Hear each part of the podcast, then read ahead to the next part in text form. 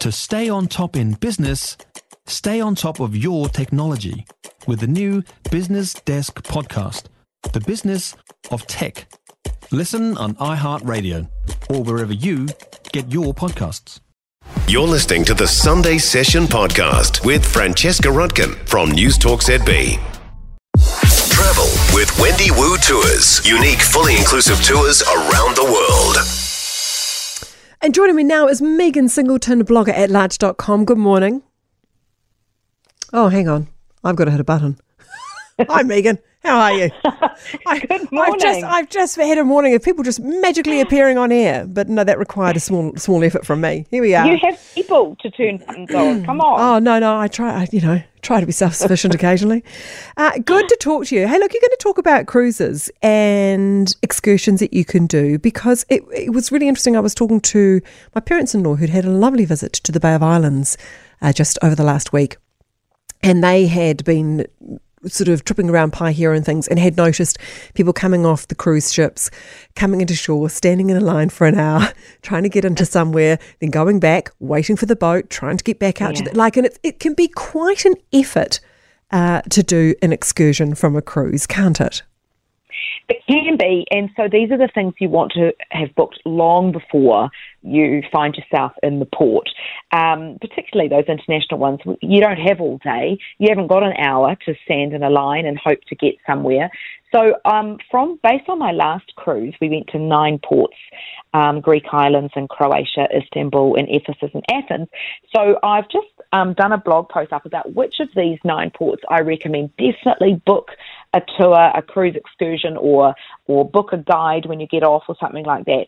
But also which ones you don't need to, because sometimes the ship is right there, and there's actually plenty to do in the little towns.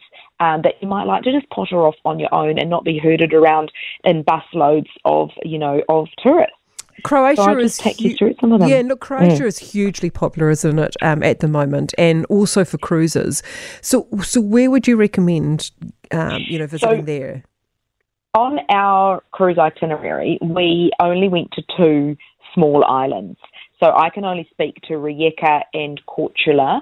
Um, and I would say not necessary in Rijeka because the ship is actually docked right there at downtown, and it's a sweet little little town to um, potter around. We did some shopping and some eating, but Korčula was a lovely island, and we did a little um, sort of morning tour around the around the um, Dalmatian Riviera, which was actually great fun, and got to see a little bit more beachy things uh, that we wouldn't have seen otherwise. Really photogenic.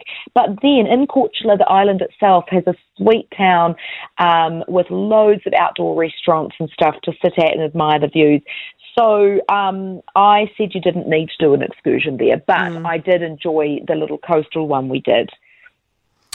Santorini, extra? I don't think you need to no, either. Okay. I, I, just, it was amazing. And Rhodes, neither. Rhodes, you dock right at the old town.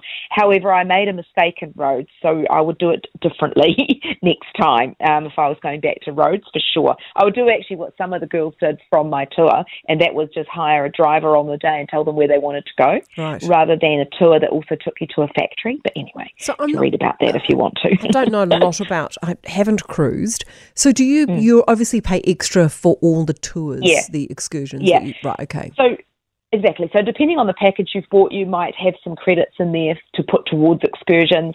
But yeah, so the cruises don't cover your excursions; they just cover all your meals and um, and your transportation, obviously around. And then you decide in port town. So you get a list before you even sail of what your options are, so you can see the prices. But then you can also jump online to some of the other booking sites like Get Your Guide or Viator and look at those tours and see whether they're better. But bearing in mind, if you're on a ship excursion, they will wait for you if you're late. If you're not and you're under your own steam, they will not. okay, now that is very good to know.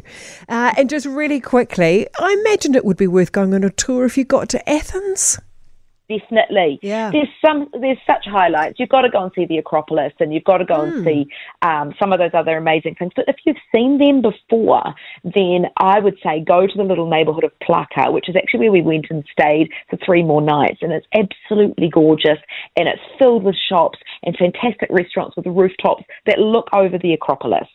So um, yeah, so it's kind of like I've written the post out for it. if you've been before, then do this. If you haven't, then Okay. do the excursion and then do that. Brilliant. So if you're thinking of heading to the Adriatic and having a cruise, all that information is at bloggeratlarge.com.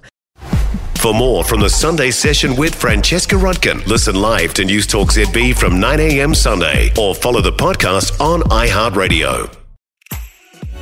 If you enjoyed this podcast, you will love our New Zealand Herald podcast, The Little Things, hosted by me, Francesca Rudkin, and my good friend Louise Airy. We focus on all the little things that you can do to make a positive impact on your life and to cut through the confusion from the health and wellness industry. Join us every Saturday to hear from the experts for all the tips and advice you need. Just search The Little Things on iHeartRadio or wherever you get your podcasts.